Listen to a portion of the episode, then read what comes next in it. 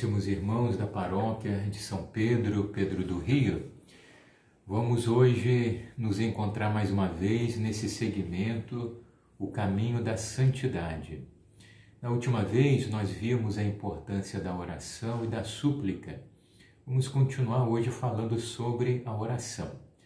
O tema hoje é o que nós devemos pedir. Jesus víamos no encontro anterior, dizia que nós precisamos pedir.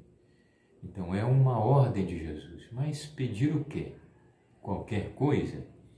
Lá no trecho da carta de São Tiago, capítulo 4, diz: Não alcançais porque não pedis.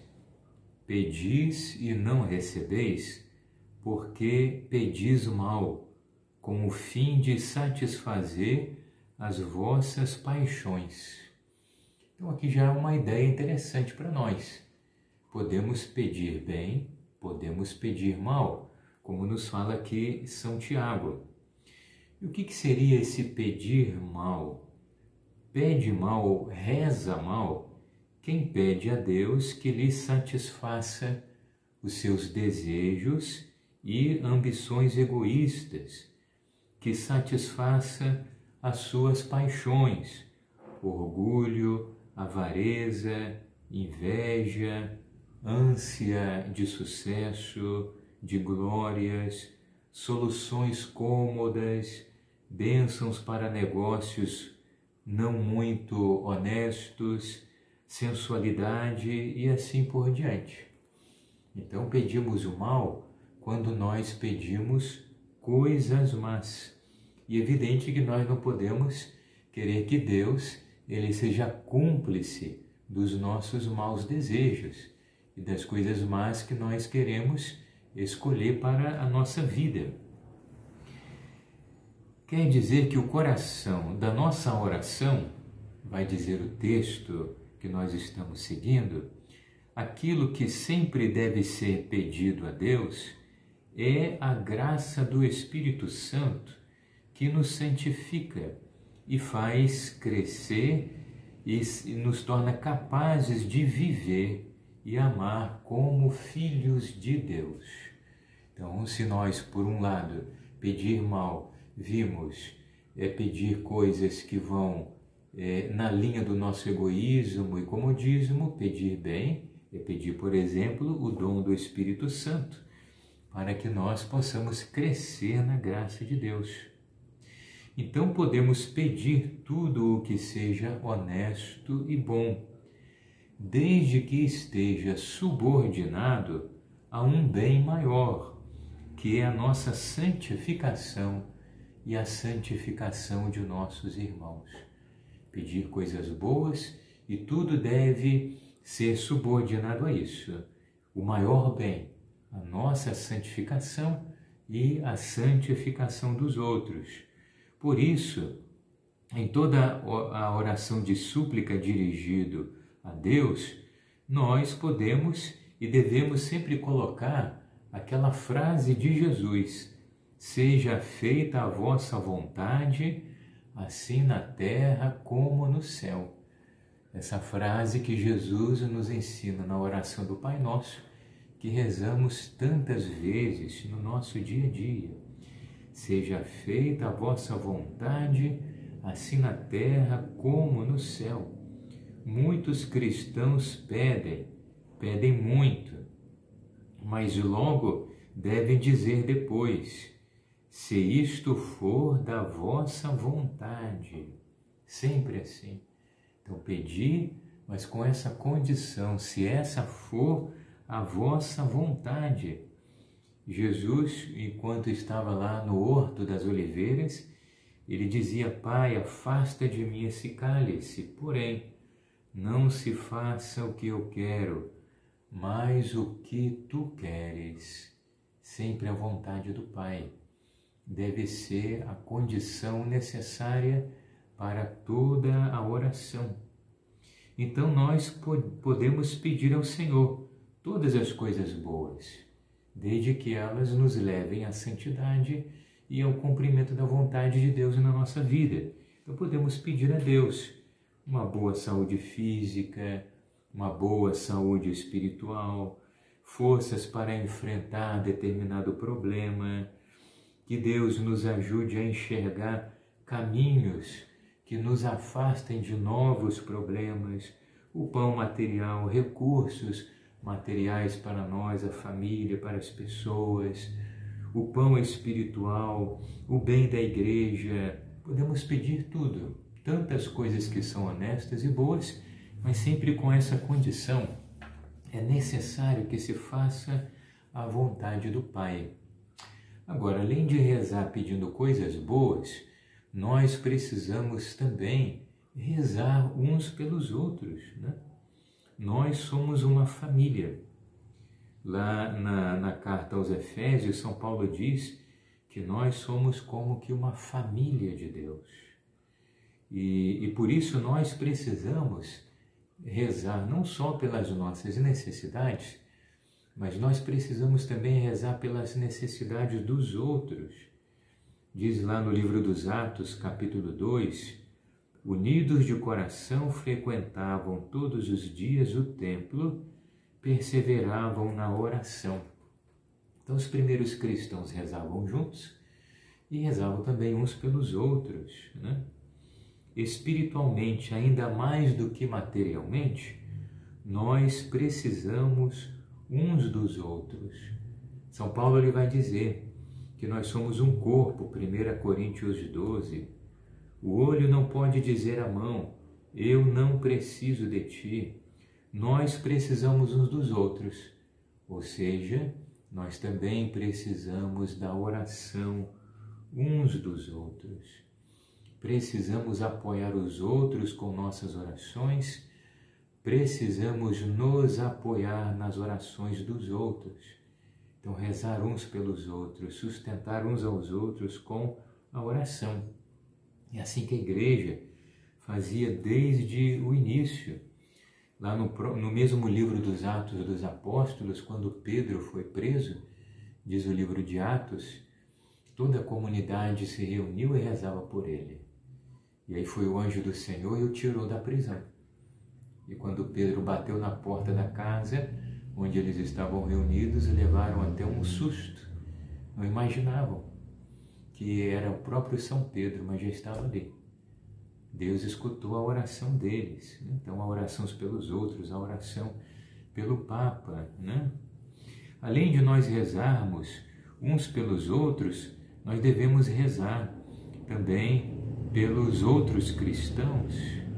E é necessário rezar também por aqueles que não creem.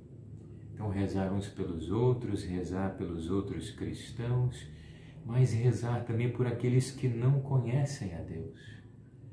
Para quê? Para que a graça de Deus toque o coração de todos, fortaleça, mude os pensamentos, transforme a vida das pessoas. Então interessante isso. É, São José Maria Escrivá, ele dizia que muitas coisas no mundo não andam bem porque poucos rezam, e os que rezam, rezam pouco. Se nós rezássemos mais, com certeza, quantas graças de Deus chegariam às pessoas e quantas coisas no mundo seriam transformadas e melhoradas pela graça de Deus. Então, nós concluímos esse, é, é, esses encontros sobre a oração que nós vimos anteriormente. Agora já vamos entrar hoje mesmo em outro tema, que é o tema da Lexio Divina, uma expressão em latim que significa a leitura divina ou pela letra, ou seria a meditação da palavra de Deus. Como que nós começamos essa reflexão sobre a leitura orante da palavra de Deus? Jesus, no Evangelho de São João, capítulo 7, diz: Se alguém tiver sede, venha a mim e beba. Quem crê em mim, do seu interior jorrarão rios de água viva. Então nós podemos ver que Jesus, ele é fonte de muitas águas Jesus é fonte de água viva, uma água que pode renovar e sustentar a nossa vida. Essas águas vivas que brotam do coração de Jesus, segundo lá o trecho de João capítulo 7, hoje nós podemos encontrá-las no Evangelho.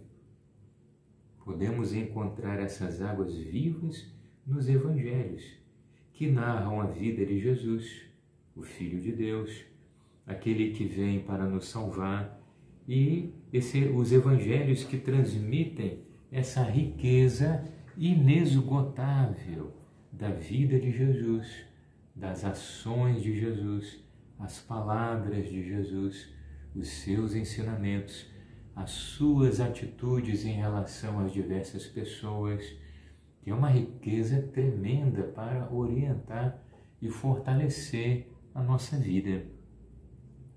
Os apóstolos chamavam Jesus de mestre, mas depois eles vão compreender que Jesus não era apenas um mestre, ou o maior de todos os mestres, Jesus era o próprio Filho de Deus. São João, no início do Evangelho, do seu Evangelho, ele vai dizer: o Verbo era Deus. Nele estava a vida, e a vida é a luz dos homens. O Verbo se fez carne, habitou entre nós. Era a verdadeira luz. Então Jesus é o próprio Deus. Jesus é a própria luz. Jesus é a própria sabedoria. Jesus é a própria vida. Então, Jesus, nós temos toda a luz e toda a vida que nós precisamos. Nos evangelhos, nós temos acesso a Jesus. Vendo neles Jesus, os evangelhos nos mostram um retrato de Cristo. Os evangelhos nos mostram um retrato de Cristo. Lá no Evangelho de São João, capítulo 15, Jesus dizia: Há quanto tempo estou convosco e ainda não me conheces? Me conheceis? Aquele que me viu, viu também o Pai. Então, quando nós vamos ler e meditar o Evangelho, nós não só encontramos Jesus, encontramos ali um retrato de Jesus que é modelo, modelo para a nossa vida como nós também encontramos o Pai. Quem me viu, viu o Pai. Né? Quem me viu, viu o Pai. Então nós precisamos realmente ir ao Evangelho. Nós precisamos nos alimentar das palavras do Evangelho. Né? Então nós precisamos acessar esse, esses ensinamentos de Jesus que estão no Evangelho. Em João capítulo 6, Jesus dizia: As minhas palavras são vida. Se nós ouvirmos as palavras do Senhor, a nossa vida mudará. A nossa vida mudará. Né? Mais adiante, sobre essa leitura orante da palavra de Deus. Nós precisamos de algumas atitudes para aproveitarmos essa leitura orante da palavra de Deus, onde encontramos de um modo especial Jesus nos evangelhos. Sem boas atitudes em relação ao evangelho à leitura orante, nós podemos é, ler o Evangelho e não aproveitar, né? Então, quais as atitudes interessantes né, sobre a leitura do Evangelho? Vai dizer, primeiro, reservar todos os dias um horário e um lugar para que nós possamos ler e meditar e rezar com o Evangelho. Então, podemos todos os dias reservar ali uns 10 minutos a essa leitura pausada e meditada do Evangelho. Então, todos os dias, um horário e um lugar. Um horário que seja o melhor horário para nós rezarmos e um lugar mais propício para isso. Pode ser em casa, pode ser numa igreja, se nós passarmos todos, todos os dias lá em determinado horário. Então, primeiro fixar isso, depois é, ler os evangelhos em sequência, porque assim nós vamos percebendo todo o caminho de Jesus que está em cada um dos evangelhos.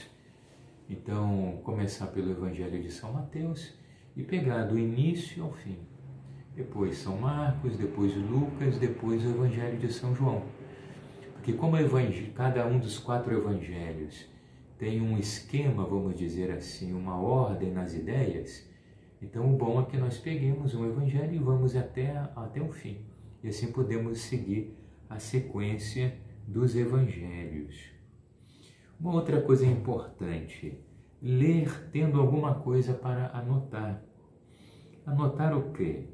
Anotar talvez trechos que nós queremos gravar melhor no nosso coração e na nossa memória. Né? Talvez ainda anotar coisas que nós não entendemos para depois perguntar alguma pessoa que nos ajude, que nos explique aquilo, para que nós possamos talvez até retornar naquele trecho outro dia e meditar e rezar melhor com aquele trecho. Uma outra coisa importante para aproveitar bem a leitura e a meditação do Evangelho não nos obrigar a uma quantidade de versículos, de páginas. Importante é ler devagar, assimilar aquilo que nós estamos lendo, assimilar devagarinho. Né?